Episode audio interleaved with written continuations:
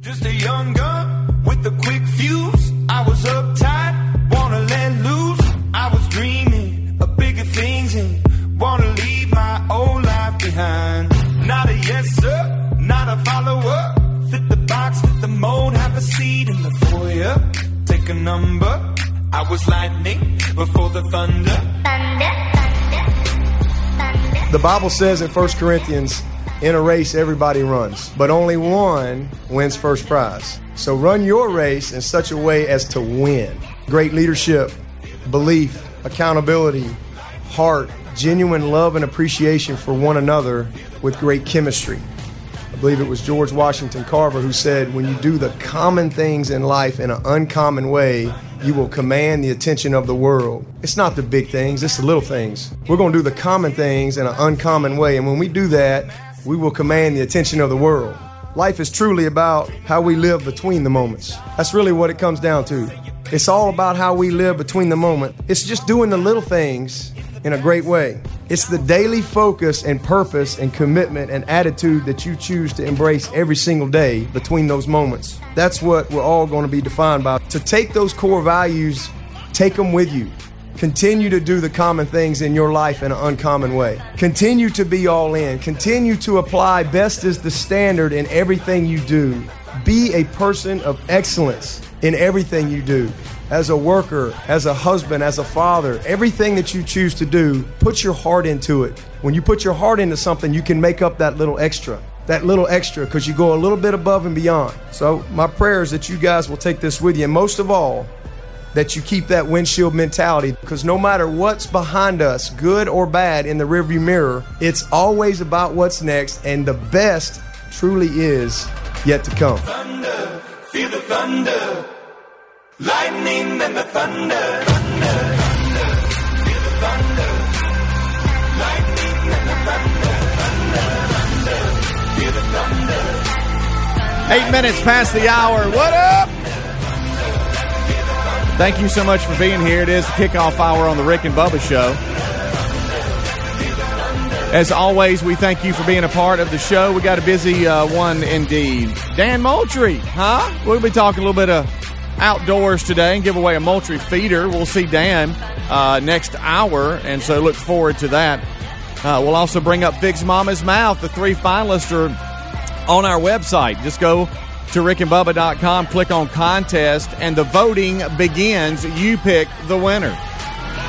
The three finalists have been chosen, and they're there for voting. And uh, the voting is open. And so we encourage all of you to take a second whenever you can. Go to rickandbubba.com and support the contest and vote uh, for the winner uh, that we will announce a little bit later. Uh, not today, but uh, in about a week or so. And, and, and that's there. The stories are there, the pictures are there. So uh, even if you don't know the person, you can kind of read up a little bit on them and, and click who you think is deserving to win uh, the 2020 Fix Mama's Mouth with Dr. Dudney. All right, so let's bring him in over to my left. All right, actually, excuse me. It is uh, Mr. Michael Helms in there. Oh, look at Greg. There's old happy Greg Burgess. How are y'all? Y'all good? Huh? Everybody good? Yep. Everybody good? Oh, fair to middling. Kind of, sort of. kind of, sort of good. I noticed little man's not tucked in today. No, Sure, it's not too big. it's not picture day. I thought. And Mr. Buddy didn't get dirt And on it. do you know what I thought would happen though? Is I thought you would put one on that was long enough just to prove a point. Yeah, Yeah. And I, I'm just good to get a shirt in the morning when Right. I wake up. Yeah. I'm so sleepy. I Right. don't know what's happening. Uh, speaking of not knowing what's happening, um, we have a high school graduation we have to attend tonight, about and, that? and all the, the rules. And I Gonna be a get it. strange, I get it. The rules. I, I I get it. But but here's here's what I want to announce to everybody.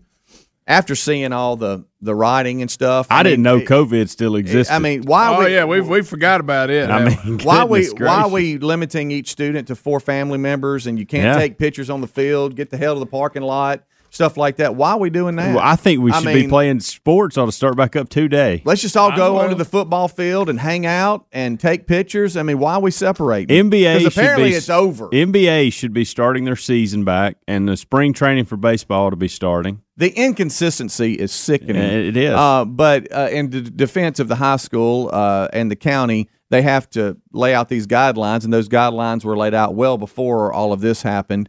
Uh, and and the writing and, and, and all that stuff that's been going on every every single night in a lot of the major cities. So uh, I'll I'll give them that because you do have to get a plan. Uh, but uh, we have that tonight for uh, Mr. JC, and I won't create too much of a handle. Well, for him. congratulations to him. That's that's big. Well, you know the 2020s. Boy, what a strange senior year. Yeah, the 2020s have had a strange one uh, on every level, really. I mean, high school, college. Oh, I mean, it's all been weird for the seniors. Uh, and um, uh, today, though, they they finally at least get uh, closure on, on the fact that they get to walk and uh, and they get um, their high school diploma. And uh, Pretty big chapter of their life they're closing. yeah, I know. It's it, it makes it official though. They Yeah. got their gown, they got all that stuff, and now you know trying to keep keep all that organized has, has been fun. Hey son, where's this? Where's that? Let's hang that up. What are you wearing? So that doesn't change know. even if they're graduating. No, no, no. You just got to get all that dialed in. Because as I told him last night, you don't care tonight, but tomorrow at seven o'clock, you will. Yeah. Uh, so let's let's make a point to to get that dialed in. But um, I the big discussion with us though is you know at the high school that he is graduating from, the stadium is is two different experiences. On the home side, you know, at dinner time you're in the shade and it feels nice. On the visitor side, you're staring right at the sun. You feel like you are the sun because it's so blasted hot. And where the show is based out of in Alabama, you know how those those really hot dinner time uh, afternoons can go when the sun's just been baking. Uh, so apparently today at practice, they're going to tell each pl- uh, each uh, say player, each student where their parents can sit uh, or their family members. Each each And each half student- of them are not going to remember. No, I guess I think it's all according to where they sit or something. I don't Okay. know. But uh, each each uh, student gets four members that four four family members or four tickets. It might not be family members. Four tickets that they can give to the family. Now, how, do you think those will come home with him? Uh, I don't. there's know. a 50-50 chance. Yeah, yeah. yeah. There is a chance on that one. Hey, it'll be. This is what we'll hear. I didn't get any. What, what do you mean No, you no. didn't get I any? think he'll get them and he'll get them home. But once Uh-huh. he gets home with them, then you're going to have to search around to where he put them. and they're not letting the students drive. They have to be dropped off at five thirty, like they're ten. Why? Wow. I don't. I Parking guess, to, I guess to reasons? save parking. I don't know. wow. So, uh, so we got all that going It on. almost makes you want to go. Just forget. it. Send me my diploma. Well, No. You know, Well, if you miss such a if you miss practice this morning, you can't walk. so, so I told Terry to turn off his alarm. Maybe, maybe he'll miss practice. yeah, slip up there and turn that off. but uh, but How anyway, happy we'll- would you be? We'll have a good time with it, I'm sure. I, I, of course, classic, classic JC. Hey, son, you want to go eat? Big, you know, big brother came home and all this, and and we're all sitting. You want you want to go eat before? Yeah. you don't you don't really care to go eat or anything. Of course, broke Terry's little heart. You don't Sure. want, you don't want to go eat. I like that. Do you want to go eat or not? You know, I don't know why eating is is. I mean, but you know, a little bit of celebration, Right. Yeah. I don't know. Some of the guys might want to get together afterwards. Okay. Good talk, son. Yeah. Maybe maybe we'll just have dinner here or something. Yeah. But uh, so we got that going on today, uh, and I'll update you tomorrow. Hopefully, hopefully there'll be no drama, uh, and everybody uh, will. I don't think it's that hard. You say, I guess what what are they going to say? Hey, look, walk over here, get your diploma, but don't shake my hand and stand can't, and, and let's separate. And we got a Do professional. hand it to him? I don't know. We got a professional photographer. They'll take the pictures. Afterwards, do not congregate on the field. Family members do not come onto the field. You have to get to the parking lot. What is the point? Get outside the fence line and get out there and spread coronavirus. Don't spread it in here. Yeah, once you leave the property, do what you want. Right. So I guess I, I'm assuming there'll be a lot because you know, hey, we got buddies that, that I grew up with. Probably like to take a picture with them. All standing here. Mm-hmm. I guess we'll do that, and the backdrop will be cars because we'll be in the parking lot doing that. Or, or all of them have masks on during it. Yeah. And you can't tell who's who. That'd Right. be good. Right. Yeah. Do that. But anyway, hey, you know what? It's happening, and if for a while there, we didn't even think it was going to happen. And I know a lot of schools in our audience. It, it you know, some of you, it's already happened. That's good. Uh, but uh, uh, for the high school that uh, our kids go to, it happens today. So there you go. Graduation 2020. We'll is. take a break. We'll come right back. Take your phone calls. Uh, there's a lot of headlines out there and some other personal stories. We'll knock all that out coming back. Don't go anywhere. It's the Rick and Bubba Show. Rick and Bubba, Rick and Bubba.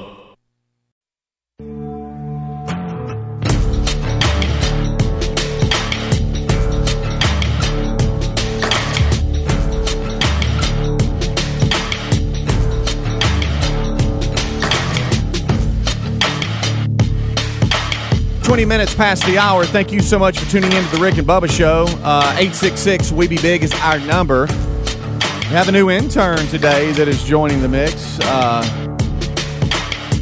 we've got uh, McCoy, who was here yesterday th- Yeah. that we uh, that we met, but Lauren is here today, and so if you call 86, no, it's not Lauren. Madison. Madison, I'm sorry. Uh, it, Madison is here today, so if you call 866 We Be Big, then uh, she might be answering the phone. So be gentle. Uh, they're they're getting trained, uh, and it's a process. But she starts her um, her uh, her tenure here as uh, Rick and Bubba University intern, trying to get a degree in common sense. So we'll see how that plays. Out. Her last out. name is Good Game, which Yeah, I which is love, I- by the way. That's a I good, mean, good name. It's almost like why do we even need to try to find a nickname for her? hey, good game, kid. I mean, I'm trying you to know, figure out. what do we do with that because there's. I mean, good. Come on, think about it. I mean, there's times that you have to really think hard about a nickname. I mean, it's almost like her last name is a nickname. And as we get older, and this is showing, I mean, we are, we're slipping, okay? Mm-hmm. we forget names. I mean, you just called her Lauren. The only thing that's saving That's- me is that the was from yesterday. I know, I I know. up. That's what I'm saying. And the only thing that's saving me is I have a daughter with her same name. So she's Mm-hmm. called. They call her Maddie. So I have a Maddie. So that helps me. right. And Ma- I'll be Madison, honest. I'll be game. honest. I had an uncomfortable moment this morning. I couldn't remember McCoy's name, and I'm the one that brought him in here. There you go. It, wa- I had to go through it. I had to go through it, and I'm like, "What did you tell yourself yesterday? You you were telling Colt McCoy. Colt Mc, think Colt McCoy. That's how you remembered his mm-hmm. name, McCoy. Mm-hmm. Well, we we have one issue in there, and I think they're getting along. But you know, UAB and USM are in the same conference, and so Which there's a- early. there's a It's little early. tension in there Uh, because she is representing UAB, McCoy is representing USM. Yeah. So uh, there you go. But anyway, they're, they're your interns, and we can't forget Stretch. Uh, he's got what today and tomorrow with us, and I think that's his last day. Yeah. Uh, and uh, I, I think if you have the, ra- uh, the the Mount Rushmore of interns, uh, you're going to see Stretch up there. I mean, because he's really stepped up. He's definitely top five, probably top three. Yeah. Uh, since I've been here, I can't speak before that. I can only look at the era in which I've been in. You know how you have your summer of Bubba interns? We remember that. Uh, there's some other things that we remember, but but he'll be our pandemic intern. We'll always remember Yeah. him because of COVID nineteen when y'all were doing the Diffie plan and zooming in. Uh, he and, and Adler, you know, and Aaron were having uh, baby Ruby and all that. He was here running everything on that Yeah. side. Uh, so uh, anyway, so his last day I think is tomorrow. It is. So It is, wow, yeah. hard to believe uh, we're into June. It's June second, uh, and uh, and we're rolling. Don't forget rickandbubba.com. Go click on contest. The three finalists for Fix Mama's Mouth are there for voting. All right. So yesterday you sent us an update about it was late yesterday afternoon. And Greg, I know you don't have Snapchat, and it's, I'm really getting frustrated with that because I really think you would enjoy it. You know, uh, because Helmsy every now and then will send me something of what he's doing, and it's just funny to to just jump into each other's world. You remember those trees he knocked down uh, the other day, uh, yesterday, and we showed whatever. He has just about got every bit of that up to the road. Yeah, busy. Buddy, you were busy yesterday. I was. I, I well, and it's not like you're on flat ground. No, no, no, No. no. It's a it's a tough deal. I limbed everything out Mm-hmm. and and took Oh, every talking the language. and, and took every mm-hmm. single thing mm-hmm. that there's not a limb on those trees left. It's all stacked up. And so now all I've got is to what I think is the easy part because they're not they're not that thick. They're not as thick as what you and I had to deal with with that other one that had fell. Um, they're very tall, but they're they're not they're they're not skinny either. But it's just not. I can handle it once I cut them up. So I think what I'm going to do is just cut it up and stack it right there on the driveway and tell whoever needs some firewood come get it. Like put it on Facebook Marketplace or something and say if you need some firewood, come on. That way I don't have to walk it all the way down to where the other is. Mm-hmm. Or I'm going to back the car up and put seven, eight logs in there at once and and mm-hmm. then transport it to the pile. Yeah. But I, I've I, yesterday I'm at a point where I'm like, wow, okay, I'll have this done in a day or so. Greg, I'm not exaggerating. The pile is as high as these TVs in here, and and it's it's it's about as from here to the seats long. And and There's when three you- different- When you showed different me that, I thought Fire you up. I thought you had gone and gotten help. That was all me. That was night. That was from. So what I did was when I got home yesterday, I limbed everything. Mm-hmm. I just went the chainsaw and limbed everything out on every one of them. Wow. And then about twelve thirty, I started toting. And here's what I was doing. Y'all love this. So in my garage, I have a TV and Roku device set up.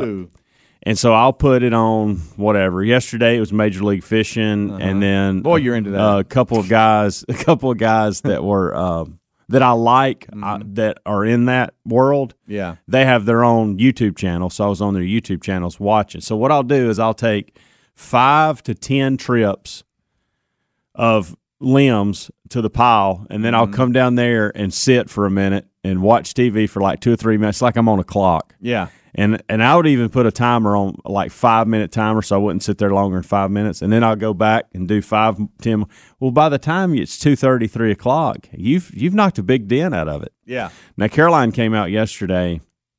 Towards the end, I had probably twenty limbs left.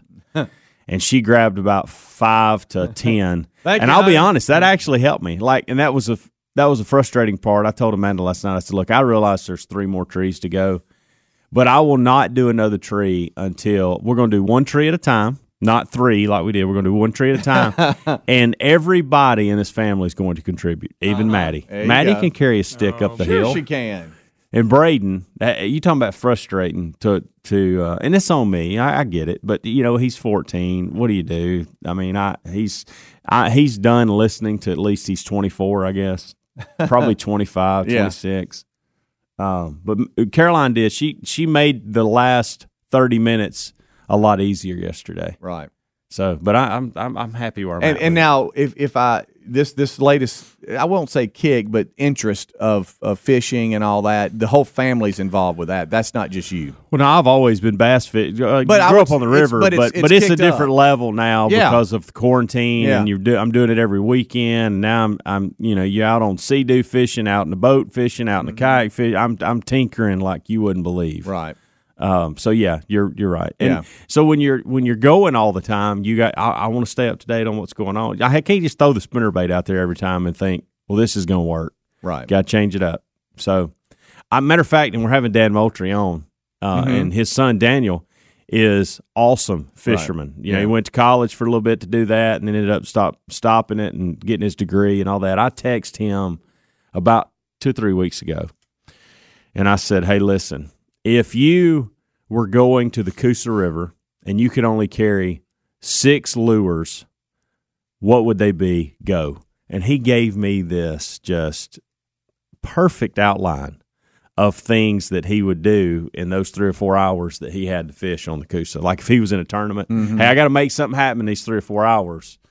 Give me, give me, give it to me. And mm-hmm. so I've updated our tackle box uh, in Gadsden for for me and Pops, and uh, just to see what we can do. And of course, Caroline's, you know, that's another thing. She's she's wanting to learn how to throw a bait caster, which is funny, and she's learn she's training herself and all that, which is it's hard to do if you if you haven't been in that world.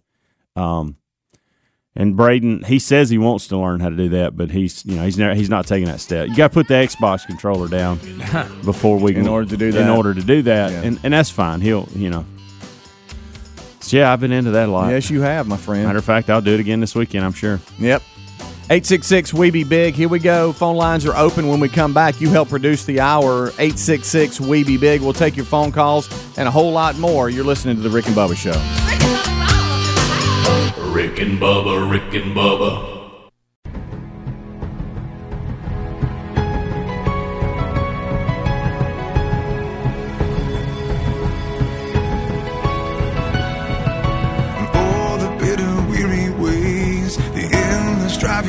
Driving day. You barely have the strength to pray in the valley low. And how hard your fight has been, how deep the pain within, wounds that no one else has seen, hurts too much to show. And all the doubt you're standing in between. And 25 minutes till top of the hour. Thank you for listening and watching The Rick and Bubba Show. Oh, there's Dan Moultrie outside. He's got a casserole with him. he is here uh, today. And uh, sad news uh, yesterday, Coach Pat Dye passed away. Uh, and as you know, uh, Dan Moultrie was uh, very good friends with Coach Dye. Uh, and so today there'll be a combination of talking about the great outdoors and remembering Coach Pat Dye. Uh, and uh, we'll discuss that. Uh, we got a special guest uh, with us. Uh, to talk about Coach Dye as well, and that's uh, Coach Joe Whitt. Uh, if you'll remember, uh, Coach Whitt was the defensive coordinator under Coach uh, Pat Dye for 12 seasons, uh, and he wants he wants to talk about Coach Dye as well. And I don't know if you know this, guys, but Coach Whitt is a big quail uh, hunter, loves to quail hunt, uh, and so we'll uh, talk uh, about that. And uh, I, I hear reports that we're giving away a pretty nice Moultrie feeder, boys. Uh-oh. Look out. Um, so Look on the match out. Moultrie trivia question. Uh, you have a chance to win uh, some great prizes from uh, Moultrie Feeders and uh, Pradco Outdoors. So check all that out coming up next hour. Boy, but m- more importantly, we see that his lovely wife Patty has made us something because he's carrying food, and I know that we all will run to the kitchen here once we go to break. Let's go to the phones now. Let's go to Rocky in Alabama checking in. Rocky, what's up? Hey, what's going on, guys? Uh, not much. Rocky. Hey, what's go- Hey, uh, my question is for Helmsy. Uh, he said he had a. What did he say he had hooked to the tree, pulling it over? My car. Or Yeah, not yeah, my what- car. It's a SUV. Uh, It's my wife's kind? car. My wife's vehicle. What what kind was it? I don't know. I don't remember. Uh, yeah, I think I do. Was it like an Infiniti? It's an or something? Infiniti. Yeah, yeah. Oh, okay. What kind of Infiniti are we talking about here? An SUV. Ah, we talk. Uh, you had What do you drive? Thousand dollar vehicle. A what? Pulling a tree. Thousand. Yeah, yeah. I had a fifty thousand dollar car pulling over a tree. Uh, well, it, the the way it Wasn't pulling it over. the- Only the- in Alabama. the way yeah with the way it the way it's positioned it was way away by the way i'm pretty impressed with the length length of rope I bought a hundred foot rope. good gracious The Uh, tree, the trees are about forty feet. I bought a hundred foot rope, and it, they really did. I didn't really pull them down. It was just enough. Uh, I the notched tension. it so it the leaned. tension. So the tension was just keeping it leaning that way. so it didn't fall into the road Yeah. He learned that on I've youtube never, I've never heard of anyone ever hooking an Infiniti to a tree. to pull. I thought that was. well, Right, look, it's good. it's the only thing I had. Gotta I, go I with mean, you not gonna. got you. I understand. I mean, i guess you could have had, had told braden to hold it no i'm kidding i'm Yeah. joking Well, I could. You know, who, who climbed the tree? I did. I got up Oh. there. Yeah, I got up there with a ladder and the branches. You got to. These trees are ridiculous. So the the branches I was able to work. I didn't have to climb on the tree, but to get the fourteen to fifteen foot rope, and then the rest of them I was able to use a ladder. I got so an Infiniti, a big screen in the garage with a little bit of paper there. No, it wasn't a big screen in the garage. Hey, you ought to see it. it's Oh, about you would it's a- laugh. You would laugh at the TV that's in the garage. Rocky, it's okay? about it's about a 60 uh, No, Rocky. it's not. No, it's not. you can't hide money he lives Look, over I- the mountain Look, here's the deal. Here's the deal. I'm 42, been working all my life. If I want to put a TV in the garage, I'm going to put a TV in the garage. I, hey, I understand. I, I wish I had a garage to put a TV in. Yeah. That's funny. well you know um he uh he's playing bocce on little fridays i mean you, you y'all would laugh. The, t- the TV I have in the garage is smaller than those monitors, Oh, computer easy. monitors. Whoa. They are. whoa I've showed you yesterday. I, I was it. Did I snap yeah, you? it looked about a 55 no, like. it's not. It's not. uh 866 And that's my Big. wife's vehicle. She don't let me drive it. uh let's I drive a little sedan, old old black sedan. Should have hooked it. yeah let's go to john didn't in find, north couldn't find anywhere to put it in I North Carolina. Have a good hitch. No, what's up john They don't have a hitch. Hey, how y'all doing this morning? Uh, we're good You know, You think the people in Alabama are going to stick together and demand that that professor at the University of Alabama be fired, Susan Pascat? you're gonna have to bring us up to speed. that's Every one of us update. looking at each other. We it have no do with the idea. monument or Yeah, whatever she tweeted. She tweeted on Twitter how to pull down obelisk, and the main thing that she's interested in, from what the article said, was the Washington monument.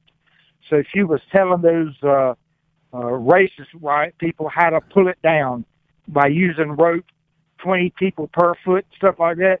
I couldn't believe it.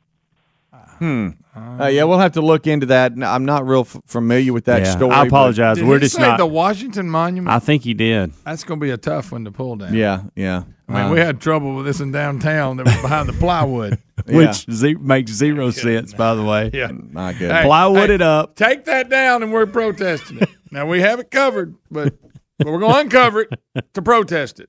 No. All right, It's ridiculous It's- what's uh, going never on mind. in our country. we right we now. have i mean Uh, here comes Adler uh, to help us a little bit Here on what's going No, on. our political Here correspondent. Here comes All right, her name King. is Sarah Parcak. I don't know if I'm saying that that right. It's P A R C A K. Uh-huh. She's an Egyptologist. I think she's out of Huntsville. I Time out. What did you just call her? Egyptologist. She's an Egyptologist, and evidently, I I actually followed her on Twitter before this happened because she tweets like cool facts, like "Hey, check this out. Here's some science news for you." Yeah. that kind of thing. Yeah. and I didn't know you were um, What I is looked. an Egyptologist?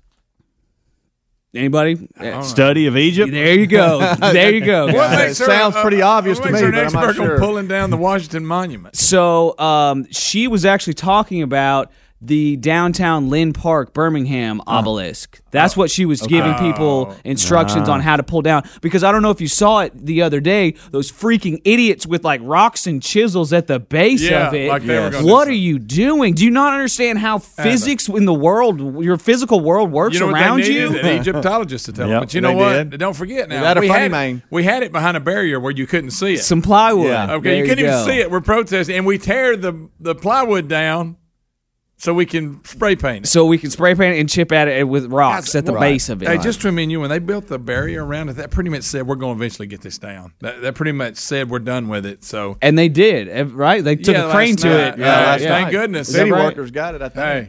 hey, At least the I mean- top of it is off. Well, I will say this. That's what she was talking If about. if anything's going on in in uh, the Gadsden area and they need a Glencoeologist, I'm in. I can I can help. You can help. Yeah. You Did can the last If- caller think it was the Washington Monument? Is that Well, I don't I know. think- I don't know. He chewed up uh, the cell phone. I, I couldn't. We, I couldn't understand what. he I was think saying. they were. He was trying to tell two different stories uh, amongst the same little concept. There. I think she even sent out a tweet after because she she really did send out a whole string of, and like how to how to do it. Everybody needs to pull at the same time. Like she got real specific how to pull this thing down in Birmingham's Linn Park, like with a mob basically. God. and Uh, then I think she actually had to send out a tweet to clarify. I'm not talking about the Washington Monument obelisk. I'm talking about this one. Hey, in hey, Birmingham. There I'm you not. go. I'm not. You know, overthinking this, but it'd be a little tough to throw a rope around the Washington Monument and yank it down. Right, You know, right, right. She really didn't have to tell me she wasn't talking about it. But let me say this: I bet when they were trying to figure it out, somebody said, "Quick." Get an Egyptologist. we can figure this thing out. She'll know. She'll know. Hey, Wait Greg, a minute. First, Adler- uncover it so we can see it, even though we had it hid that's- first. that's Let's quite do a- that. yeah, she quite a- tweeted a diagram Hey, out and everything. guys, I'll tell you that doesn't look like a statue. No, it doesn't. No, no, it doesn't. No, I'll probably rethink that one. What kind of tologist? What did little Johnny draw in fifth grade there? Holy moly! Wow. Oh, you liked the, the tweet, huh? I didn't like the tweet. I didn't like that tweet. I, I, by the way, I, I was like excited about who she was. Thought she was Yeah, but- cool. hey, look, you thought she was any cool till now. from Yeah, yeah. I got to tell you, you really brought some information. Like I don't mean to Yeah. be. I don't think that was like monumental. I think anybody could figure that out. Right. Greg, did Yeah. you see the people trying to take down the monument? Uh, Y'all, I'm sorry, Hey, but hey, watching hey, rioters these are the same struggle, people- I can't stop watching rioters struggle. I mm-hmm. can't stop watching it. I know. They like try to like break a, a window Oh, with their love that. elbow, and It it does- doesn't budge one bit, and you know their better. elbow You hurts. know it so bad. Throw a brick and it bounces back at them. Yes. Did you see the looters getting a fight over who could get the stolen merchandise? That that Look, one's Those out. are my shoes. Yeah, no, that's what Yeah. happened. I That's want that. really no, good. I want it. And then they turn on each other. Give me that. Good bunch we got out there. I've yet to see the purpose in any of it. None of it. I don't. I don't said. get it. I Hey, really hey, don't. if you really Sorry, care about George Floyd going and stealing stuff and and lighting things on fire and mm-hmm. getting a new TV, standing in the middle of traffic, that's the one that I There don't understand. It was a liquor understand. store, twenty thousand dollars worth of liquor they stole out of there. you're Yeah. not that that's not doing anything for George Floyd. you think they poured a little out for George? or your uh, race, for that maybe? matter. Well, and then in that case, Greg, maybe you're Yeah. right. You're Yeah. right. Right. Uh, it's just it's sad to see guys? what's going it- on. uh, don't even, uh, forget it. I don't Y'all wonder why I'm watching Major League Fishing so much. Yeah, and then and then and Yeah, then you absolutely. and then last night I don't I don't even have the TV on. You wake up this morning now we've got people plowing through uh, police barricades. We got Yeah. officers being shot. Uh, I mean, what what are we doing? And, and these Come here- on. What's amazing to me is th- this is the one I the rioting, the looting, all that is going on and awful. But when you have a peaceful protest, you're calling it a peaceful protest. It ceases to be peaceful when you jump into traffic and start blocking traffic. It's not peaceful anymore. And when those people start running you over, don't ask why they did it. Because I tell you why You're they did the it. You got in the dang road. oh, by the way, did you see Okay, the That's- 18? that's why. you know the driver uh, of the uh, the big rig that, that came through the Yeah. barricade, whatever. They're saying first of all there was no barricade that he went through. He just got on the wrong wa- road, and then once he saw what was going on, he tried to slow down. Uh, but of course, he's been arrested. And- but when they got him out, he was all sh- shook up because he was like, "Man, I wasn't trying to run everybody over. I just got." Well, do you know why drivers? stopped. Do you He know why? stopped, Do you yeah. know why people are driving through these stuff. things and, and running over people? Because if they don't, you're taking skateboards and scooters to their windows. Right. So that's why they're going through. So if you get run over because they're trying to prevent you from tearing up their car, you're going to get run over. Period. That's how it works. And I don't blame them. I do the same thing. Also, uh, Derek Chauvin or whatever the police officer's name is, he's in jail. Do we know, we we know that, right? He's Yeah. not just Can- out and thank free. you, he's Adler. in jail right now. Where Charged is with the murder. actual injustice at this point? Greg, are you a fartologist? I thought that's what you were.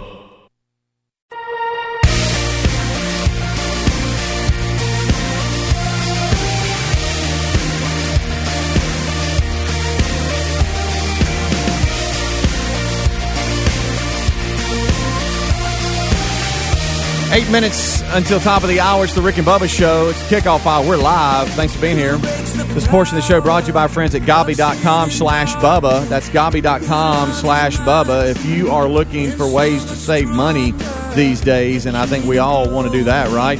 Uh, then Gabi.com slash Bubba can help you. They can get you lower rates for the exact same coverage you already have. I mean, look, insurance it can be somewhat complicated and very confusing when you're shopping for insurance. What do you have? What does it cover? How much is it? Uh, well, they will compare uh, your current coverage with 40 of the top insurance providers. And I'm talking about, you know, Progressive, Nationwide, Travelers, and many others. All you have to do is just link your current insurance account, and in about two minutes, you'll be able to see quotes from the exact same coverage that you currently have. And it could save you money because other insurance providers might have better rates. So check them out, gabi.com slash Bubba. That's Gabi, G A B I, G A B I dot com slash Bubba. Take a couple of minutes and see if they can help you for your car or homeowner's insurance. Gabi.com slash Bubba or find a link at rickandbubba.com under the sponsors button. These folks are stepping up for us as a new sponsor and uh, they'd like to set you up and save you money on insurance. All right, uh, so uh, as we roll on, 866 We Be Big are, uh, is the phone number, and the phone lines are pretty jam packed. Uh, people want to talk about a number of different things. Uh, let's go to Joe in Georgia. Helmsy still cares a little bit about this, but fishing has taken over his care of space right now. I think is number one, right? Fishing. Yeah, then well, it's fun. if you if you do, eh, I can say one thing, but if if I'm my activity is fishing right now. Yeah, that's what I'm saying. Yeah. All right, Yeah, so you're Joe, right. go You're right. ahead. I, I would say that. Greg and I are listening. morning, y'all. Yeah. What's up? Hey, uh, look, I got a question for Adler, and I'm not crazy, Greg. Uh, look, in that space flight the other day, wasn't there a dinosaur that was floating inside the cab? You sure you're not crazy? And you want to ask Adler that?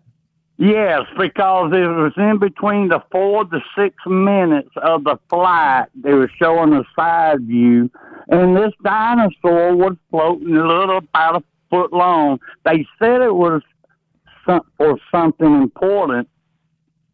You talking about like a stuffed, heard. like a stuffed dinosaur, like Adler's they took our a, NASA specialist. stuffed. It was a stuffed dinosaur. Okay, yeah, like so they maybe took something up. You think Here maybe is one? right you, here. you think one of the kids gave him a little stuffed dinosaur for That's it. daddy? or Actually, I something? think well, it's the actually way a they real dinosaur. described it, they act like it was mechanical. Okay, I it don't. may have been. I don't know. I was just I'm guessing here because I didn't see that part. Um, Well, no it wonder. says the dinosaur began floating around the cabin, and it is a just a little, you know, something you give your kid. Hey, one other thing. okay, Okay. there Yeah, you go go. ahead, man. Uh, we we did fixed you- that one.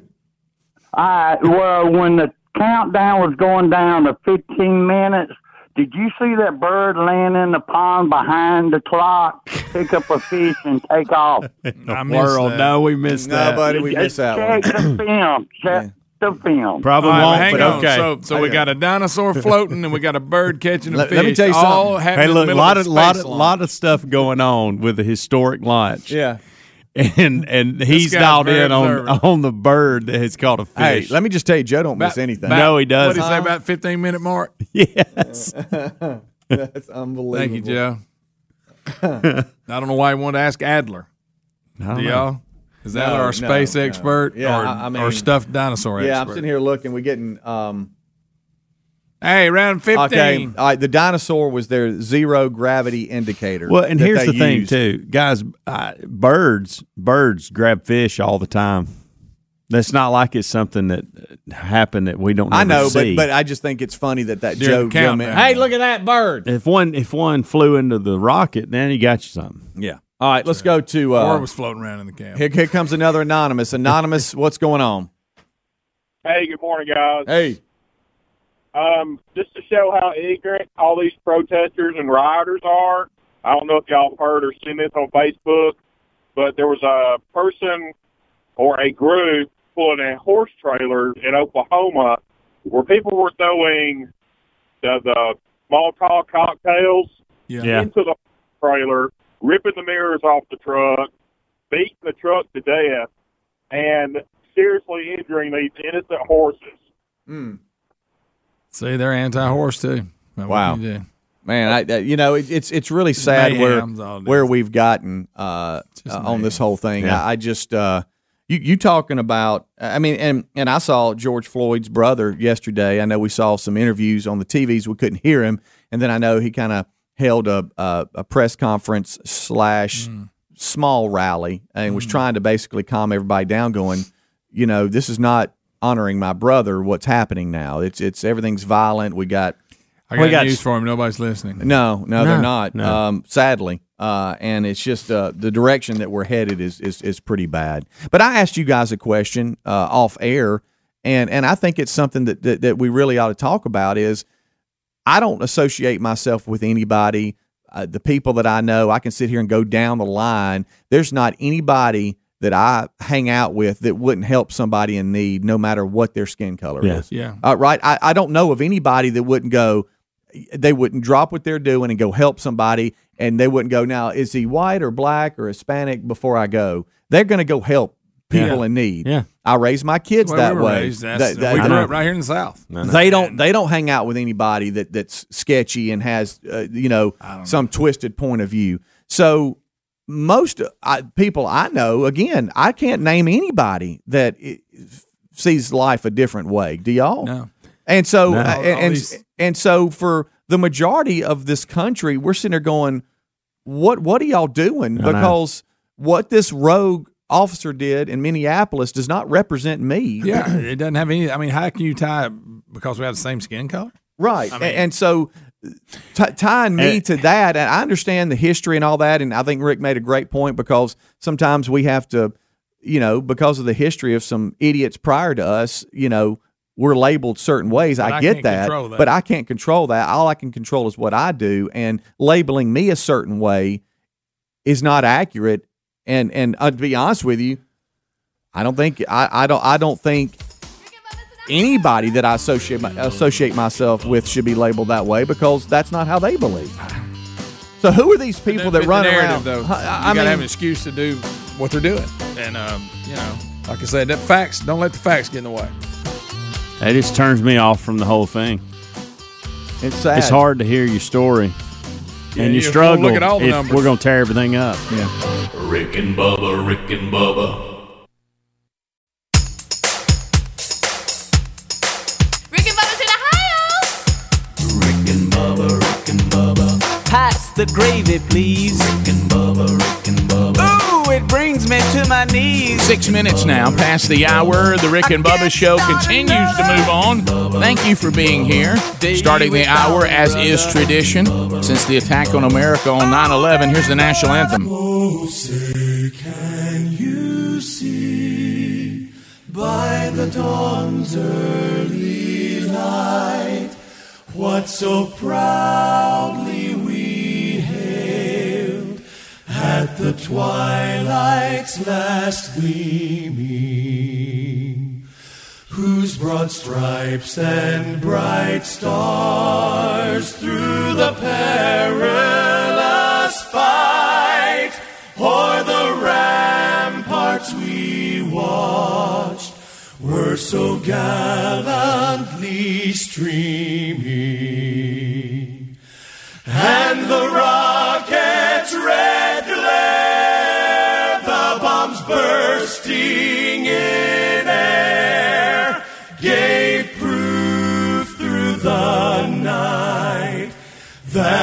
flag was still there.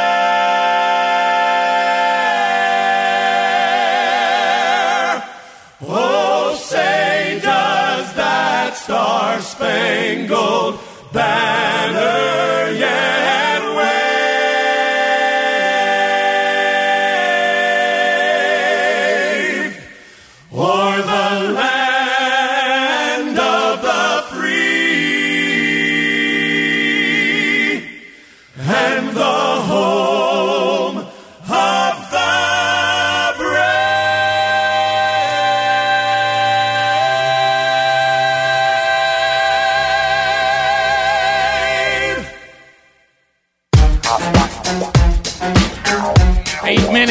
the hour of the Rick and Bubba show. We have uh, much to do going forward on the program. And uh, we'll take your phone calls at 866 We Be Big, and we'll chat with you today on the program. But we do have a lot to cover, as you can imagine, uh, all across our country and around the world within the show. Uh, we'll start out, though, trying to give you an opportunity to win something really cool uh, from our friend Dan Moultrie. That's right. Uh, you'll, you'll have an attempt to match Moultrie today. And we'll update you on a uh, big story in the sports world that uh, Moultrie's attached to and has been for many years as well.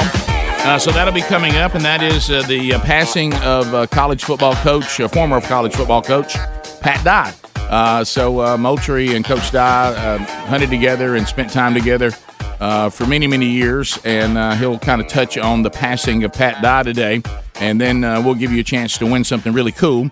Uh, with Match, Match Moultrie coming up. Uh, Fix Mama's Mouth. If you listen to the kickoff hour, you know it's time for you to vote. Uh, so go to the contest button there at rickandbubba.com and you can vote for our three finalists and you can uh, read the little letters that their children have talked about these different mamas and their families. And then you decide which one that you would like to cast your vote so that they'll receive that $15,000 dental makeover from Dr. Thomas Dudney and the great team there at Dudney's office. So, so anyway, that's happening now at rickandbubba.com. Uh, Speedy, the real Greg Burgess, and Helmsy are here. Eddie, Van Adler's got the YouTube option. Stretch Armstrong winding down his master's degree at Rick and Bubba University. Two new interns are with us, one from yesterday, one here for her first day. Across the way, there sits the other half of the two sexiest fat men alive. Most of you probably know him best as the silver tongue one, the man with the golden voice.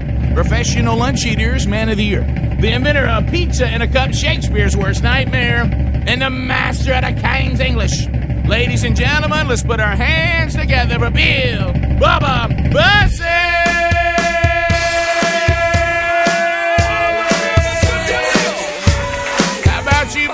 How about you, Rick Burgess? Friends, neighbors, associates everywhere, welcome to Rick and Bubba. Let's go. They call us diversity. What color for good? It's like a freak show in your neighborhood. So if you wanna pray, Come on. you can come on down. Cause this freak show's leaving the ground. Up, up and away, baby, we don't play. Maybe you thought you was done for the day. He said, she said, I said this, that you can't get away from the moment it, of it. bliss. Stir it, we'll lure you in, and we'll make room for your shade of skin. Short ones, tall ones, skinny ones, bigger. Love is the gun, and we pulling that trigger. So you send me, and I send you. Hope in the form of a new tattoo. Hey. Mine is a shiny city on a hill, Somebody and say- yours, of course, is the colors that feel it, feel it, feel it. They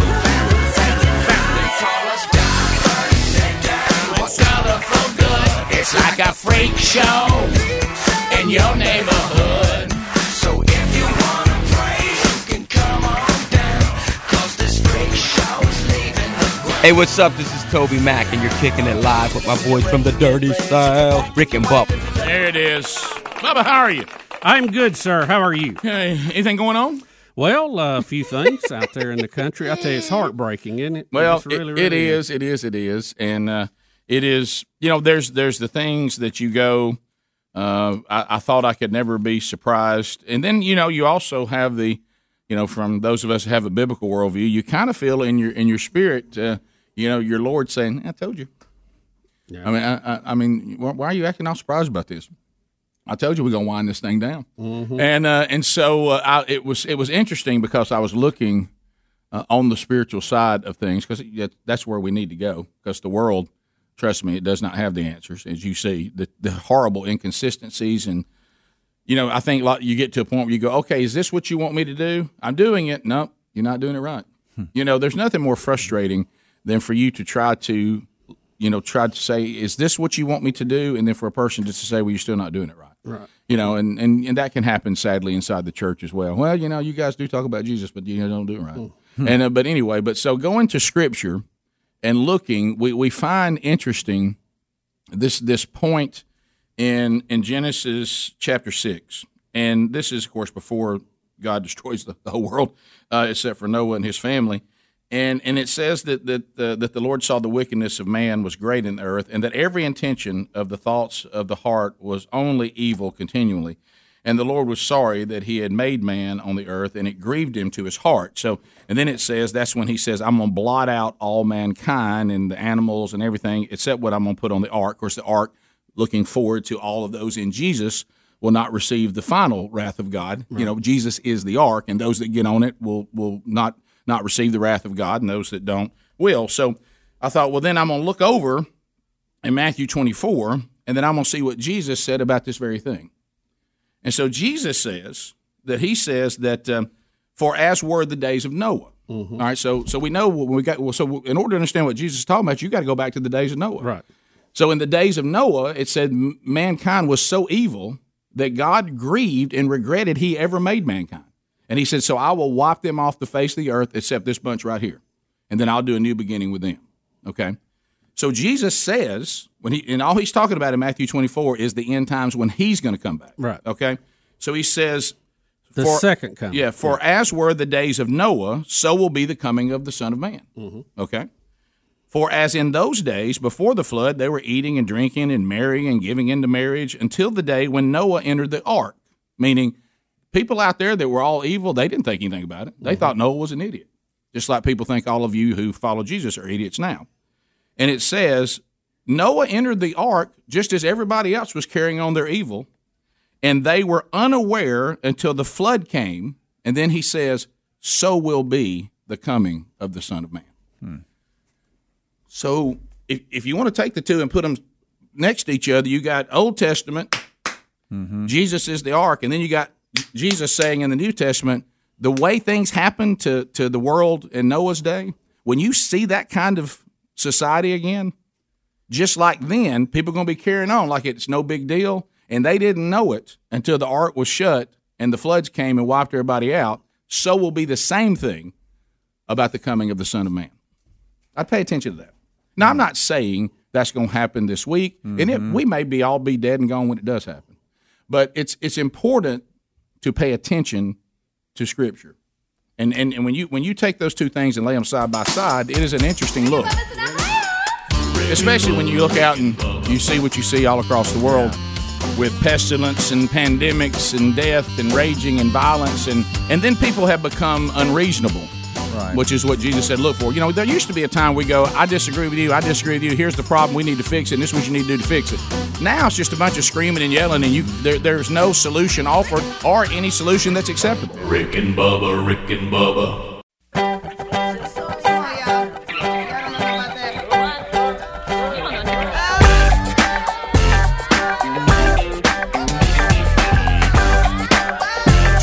Minutes now past the hour. Rick and Bubba, we're back. Thanks for being with us. As uh, we begin to work through the stories of the day, but first, let's uh, let's have a little fun and let's uh, let's let's give some stuff away. Hey, here comes Moultrie. Moultrie, welcome back to Rick and Bubba, buddy. Hey, I'm glad to be here after a, after all this pandemic, and I, I I'm glad to be back with, with all the guys. Well, this look, and, and look, let's be honest. Nobody wanted to see you on Zoom again. No, but I, Dan, I, no, I, I- I, I'm did do you. well. You know, I, tough, I, I, I could see Bubba giggling. I saw Bubba down at the lake, and I saw him giggling, and I would hear people go.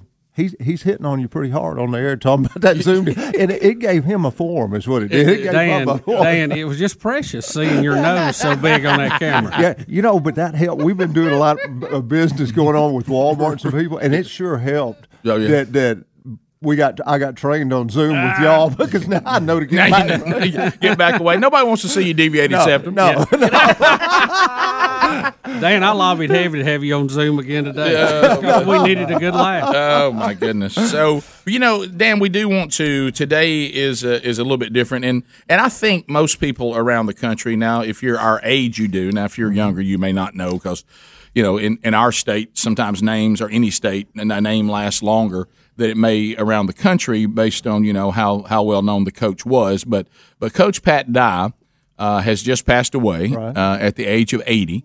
And uh, he, of course, uh, in, in our state certainly is extremely well known and, and also pretty well known around the country as well. Real- real well Yeah, and uh, you know the, the field there at uh, Auburn University is Pat Dye Field and, and all that. And he, he was kind of credited when, when Auburn had kind of uh, gone through a difficult era of, of just not a lot of excellence. n- You know, just just just nowhere on the national scene.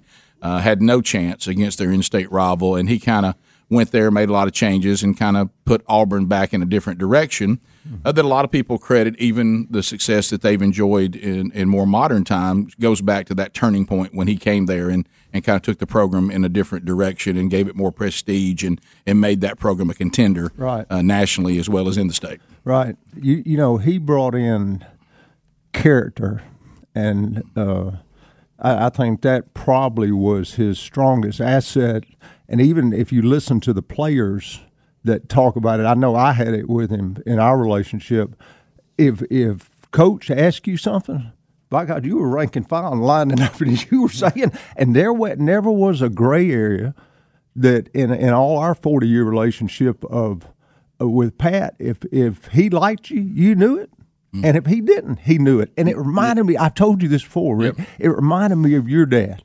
That, that that's that same deep cut, Yeah. hard working character. Yeah. and, and, and Yeah. that's what I saw in Pat. Yeah. So, and, and then today, with it being the outdoors, you know, and that was similar to uh, Yeah. and is to our dad too, who they they both love the outdoors, which I think helped them to be able to turn that switch off. Yes. In the in the high pressure world of, of coaching and and kind of go out and as my dad used to say about some of the guys that that coached that couldn't that seemed to have issues family wise and all that. He said the problem is. The, the football is their identity, and they don't know what to do with themselves. Mm-hmm. Mm-hmm. You know, they can't. They don't have any hobbies outside of what mm-hmm. they do and uh, and he always had hunting and fishing. And I know Coach Dye was a huge outdoorsman, which is what you, where your relationship really bonded, right? Most people don't know when he left coaching at Auburn. He came and he and I were on the seminar trail together. We traveled together. We traveled all over the United States together. We spoke at hunting and fishing events. He actually did national ads for us. Adler's got some on the the, Yeah. the deal that where where we promoted Pat and I. Uh, uh, he was the best. I've often credited Rick when they did that article down at Auburn on the business, and they said, you know, tell us about who you credit with helping. And I said, let me tell you, it was Coach Dye taught me how to build those relationships, and watching him work a room was unbelievable. He was the best. He wasn't the, almost the best. He was the best, and and you could get. He was funny during those trade shows. The, of course, the Alabama people would come up. He was the only one during that time when Barrett was live. He could cross both sides. Yeah. And the Alabama people wouldn't fool with him. But he he could. Well, he had a tie to Coach Yeah, Bryant, he could too. tie. Yeah, Yeah, the, the, for the year for the eleven years he was down there, and and could tie it together. But he was so good at that, and so we. I really truly I tried to emulate that exactly, and having him with us in Moultrie helping build our business was phenomenal. Rick. It it it absolutely put us on the map.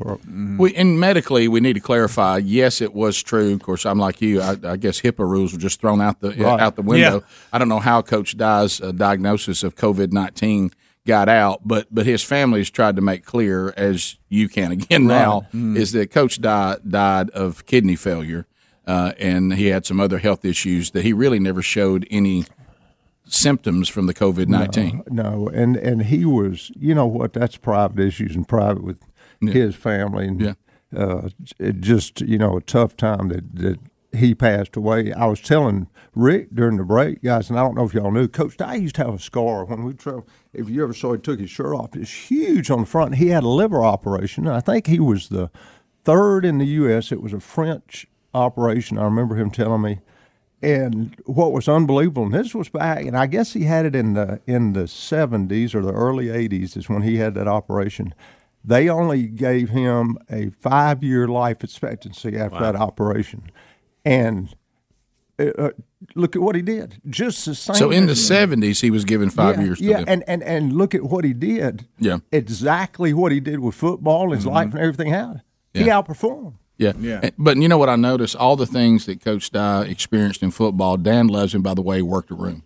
Now, doesn't that make a lot of sense? Well, I you know, you know, I, I, I will I will say this: in, in 26 years here on the show, he probably had one of the best one-liners we've ever heard. Yes, he did. When he was talking about one of his fellow coaches and how wide his back end Yes, was. yes, he- and he called it uh, two axe handles wide.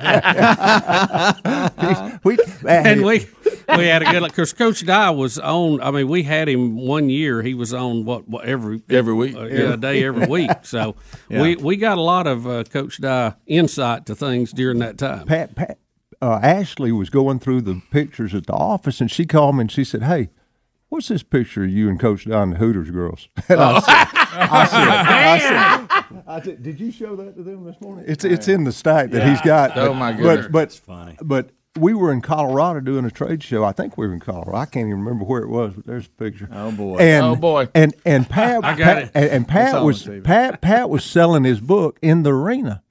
And he looked at me and he said, Moultrie, he says, a little bit, look here now, it's a little bit slow. He said, Can you help speed this up?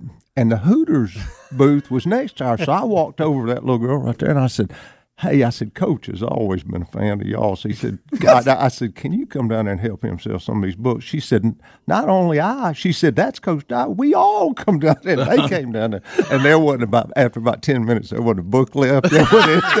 And, and, and he, but he, it was an absolute unbelievable. day. It was a business plan. That's Yeah, all. We'll we'll, uh, we'll come back. Uh, we have uh, really uh, the coach that coached defense for Coach Dye for the majority of it. It was the entire time, or I Yeah, don't know. I, I I think the entire time. Well, Coach Joe Whitt uh, is going to call us. Also, a great outdoorsman. Uh, and uh, I've had the honor to do a little fishing with, with Coach Whitt over the years, too. And uh, he'll talk about the days in the outdoors. And then we'll have a question coming up. If you can match Moultrie, you'll win something really cool. Rick and Bubba, Rick and Bubba.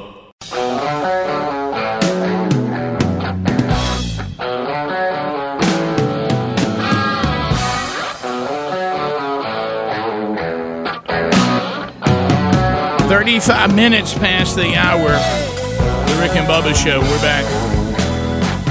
Eight six six. We be big, and we thank you for being with us. You know your automobile. Uh, many times, uh, especially if you've bought a nice, good used automobile, that that warranty. You know, has this got any warranty left on? it? You know, sometimes it may only have about five thousand miles left on it, and of course you buy a new car. Uh, you know, you've had it. Trying to, we're trying to make these cars last because an investment in an automobile, you need to get the most out of it, and and thankfully, automobiles um, even uh, are are really for the most part, top to bottom, they're they're much better quality than they once were, which means they last a lot longer. But the fact that they get outside of that warranty, now everything that happens to it is your responsibility. And boy, the cars of today with the sensors and the computers and the screen displays, and there's so many. I mean, there was a time if you knew a little bit about cars, you could take that hood up and you could you could work on your own automobile. Pick up that hood now and look up there. I mean, it's a different deal now. So anyway, Car Shield. That's why these protection plans were created, and, and you could get your automobile, no matter the mileage on it, under the Car Shield protection plan. Which means if it's a covered repair, they deal directly with the ASE certified, uh, you know, uh, mechanic of your choice. It might be the dealership, it might be a mechanic that you know, and once if one if it's under the Car Shield, you step out of the way. They give you a rental car. You go on about your business. They get the automobile fixed. They pay the mechanic or the dealership directly. You get your automobile back, and you're rolling. And while you're under the Car Shield, you always have 24 7 roadside assistance. And I told you you get that rental car at no extra charge. So if you'd like to find a protection plan for you, go to carshield.com, enter the code BUBBA, and you get 10% off. Or you can go to rickandbubba.com, look under the sponsors button, and that link is located there. So we're talking with Dan Moultrie today, and uh, and we're doing some of our normal stuff, but today is a little special uh, because uh, Coach Pat Dye and uh, and Dan Moultrie were, were great friends, and uh, Coach Dye just passed away, and uh, he did a lot of work for Moultrie, and they were talking about them going out on the seminar tour and the fun that they had, and the, and the man that he was away from football, and uh, probably the man who spent uh, a, a tremendous amount of time with Coach Dye on the field and And off hunting. and off hunting and fishing. is uh, is Joe Whitt, who joins us now. Coach Whitt, welcome to Rick and Bubba. How about it, Coach? Good morning, Rick, Bubba, Dan. How you guys doing? Coach, I got to tell you something. I think I could get in a three technique for you, and I think I got two plays left.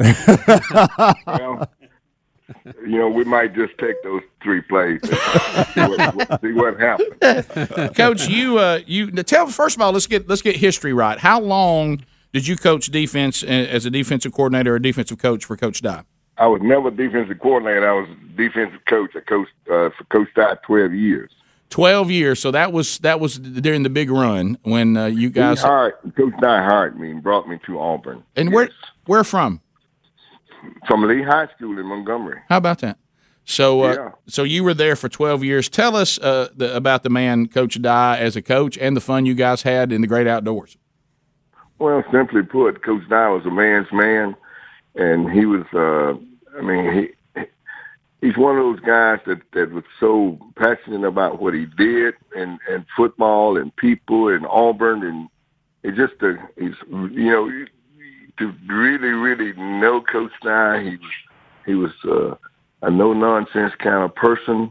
Worked really really hard, and and I mean probably worked harder than any football coach I ever been around. But at the same time, he had that touch, uh, that caring that everybody could sense. And if you you know you talk to me, you get a better story if you talk to the players that he coached there for 12 years or players that he coached other places, just what he meant to them. I mean, he would take a guy, and I will tell you, he would push him to his limit. But that that kid would realize how much Coach Dye cared about him and loved him, and to the man. If you, I mean, I could tell you right now, you could pick up the phone and call any guys that he coached the, the 12 years he was here, those that were, were model citizens and did everything right, never got out of line and did, uh, or those that was, you know, on the edge and um, I take think of one right away, Chet Williams. You know, Chet Williams, coach sent him home. Uh, say, look, you go home. I, I drove up.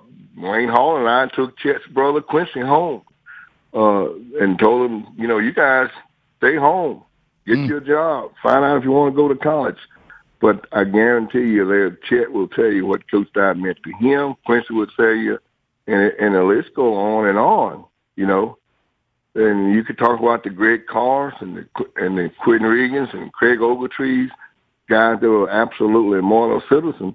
Their story would be no different than than any other guy that that was on the edge and had to run stadiums at six o'clock in the morning. Yeah, well, like, can I ask you this? You know, and my dad was uh, was the same way. What was what was the obsession with your generation of coaches with stadiums? My goodness.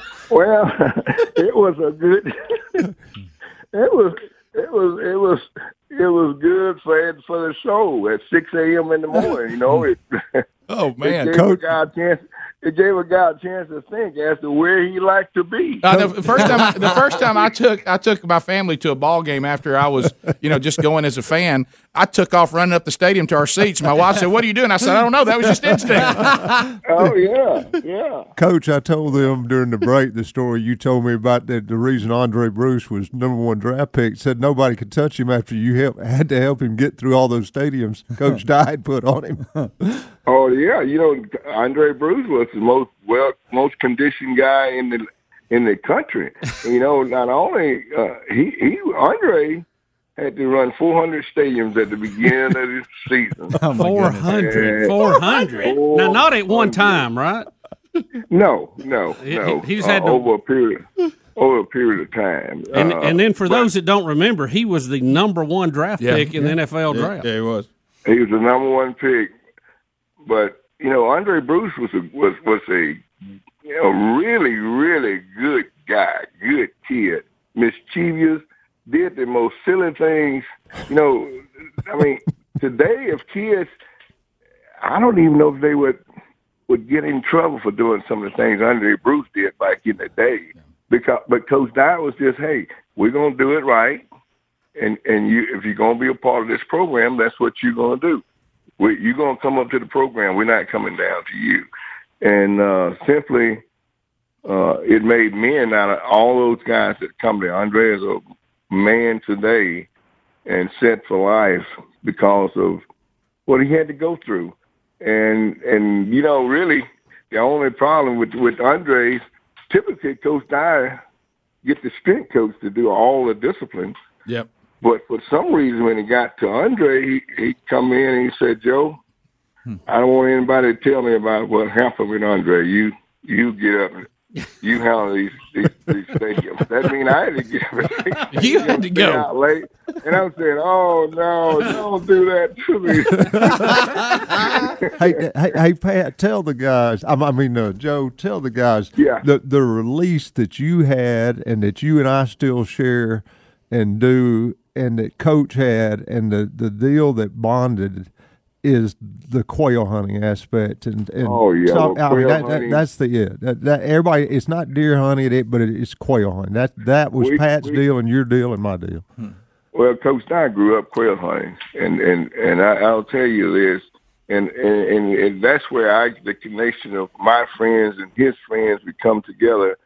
He realized how much I love the quail hunt, and he did something for me that was outstanding. He connected me with his best friend and brother Nat Dye and Jimmy Seeley over in a place that a guy that they played football with, uh, Bill Gosby. Yep. And we started hunting over there with Frank Young. Yeah.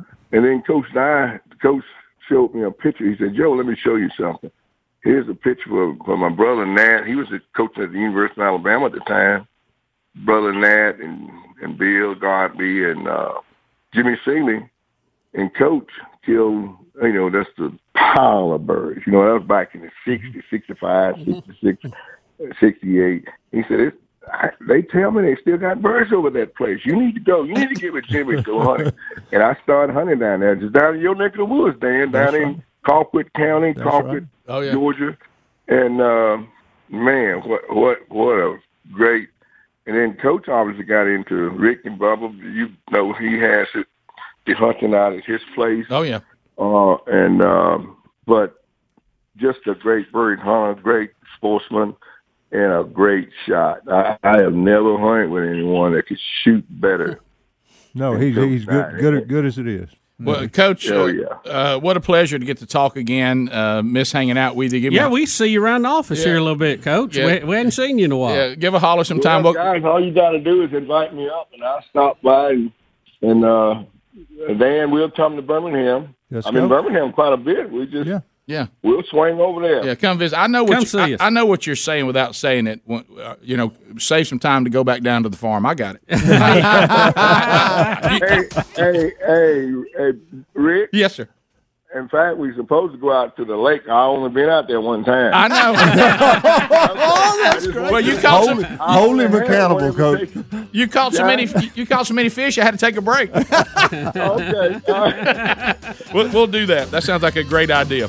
Uh, thanks, Coach. All I pre- guys. appreciate Thank you. you. Thank you. See you. Thank you, we, coach. We, Thanks, co- Coach. we come back. We'll match Moultrie. Oh boy. and it'll involve one of the most famous images in college football. That's right. Uh, we'll talk about that when we come back. More Rick and Bubba next.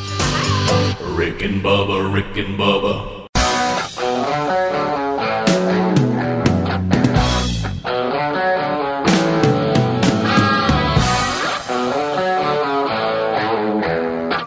Nine minutes now to the top of the hour. You got Rick and Bubba. We're matching Moultrie now, and uh, we thank uh, Coach Joe Whitt for being on the program, and uh, good to visit with him again.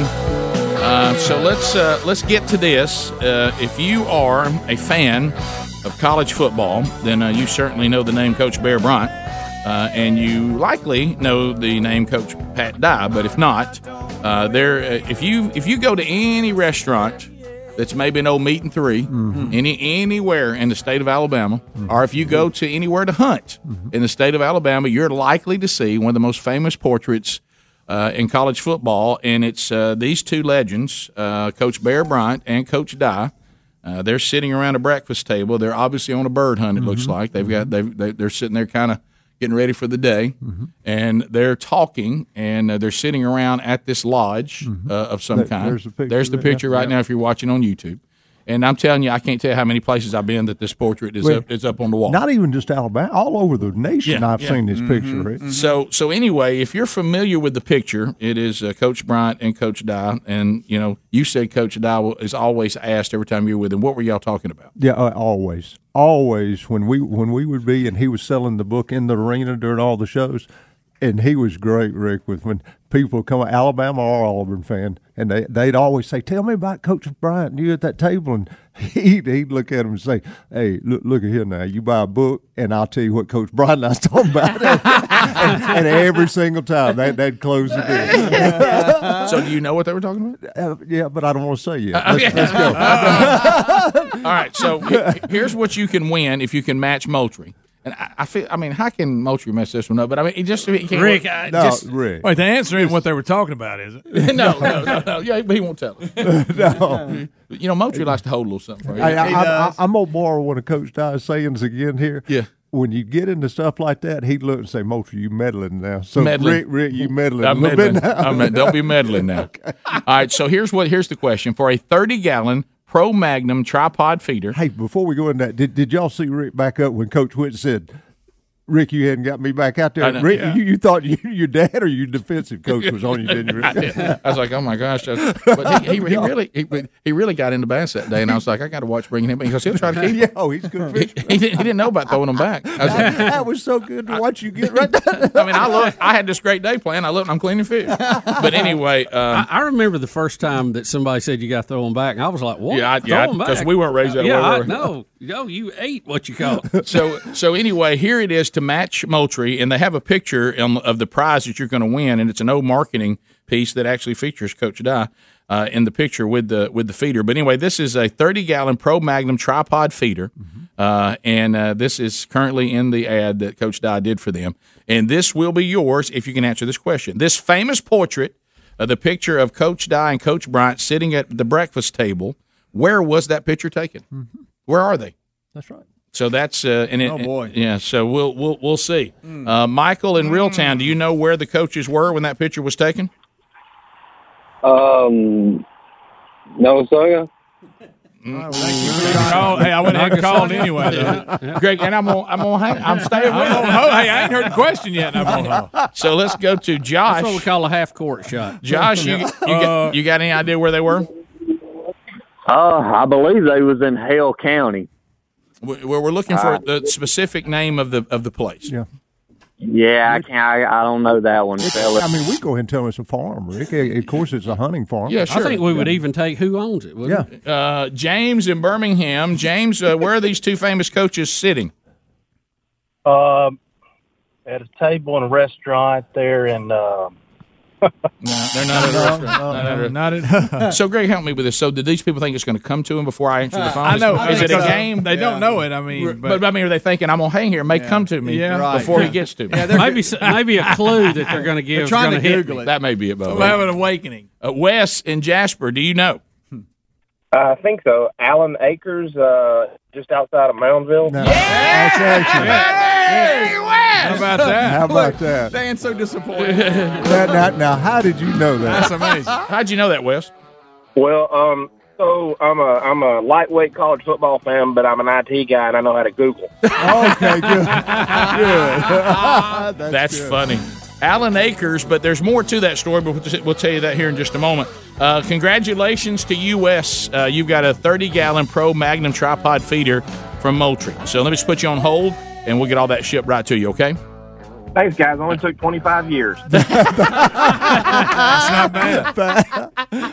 That's, so good. But there's more that ties to our relationship right, here. right. Yeah. So Allen Acres i- is a, is a farm that is owned by the head of Pradco. Hunting. Yeah, the hunting about division, that? Bart Stevens. That's correct.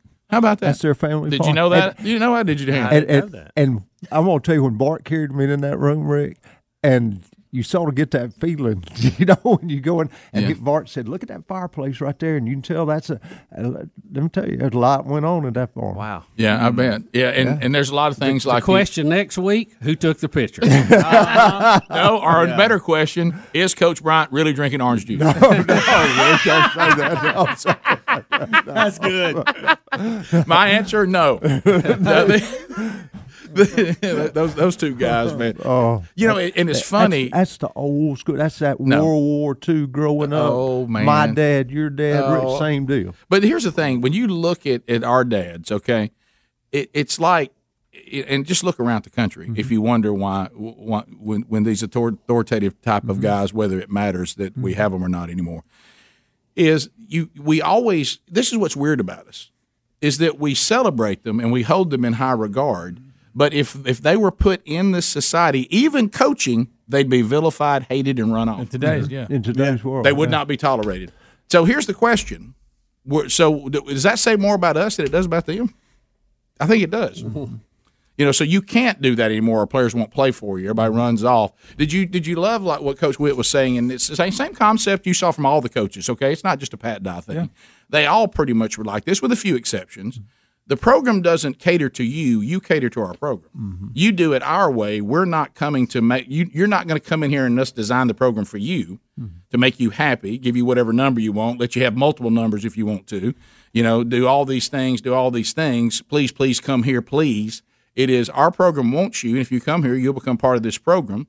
Mm-hmm. You know, kind of like our country used to be. Mm-hmm. As you come here, you become part of the country. The country doesn't cater to you, mm-hmm. and, you know. And then, and then, we, and then the things you want to do in your own life, you can. But as far as when we're all here together, it's one team under one plan, all moving in the same direction.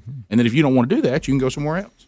And um, and so, but those guys, you know, we we put up all these posters of, we do all this stuff. But really, honestly, we wouldn't let them coach today.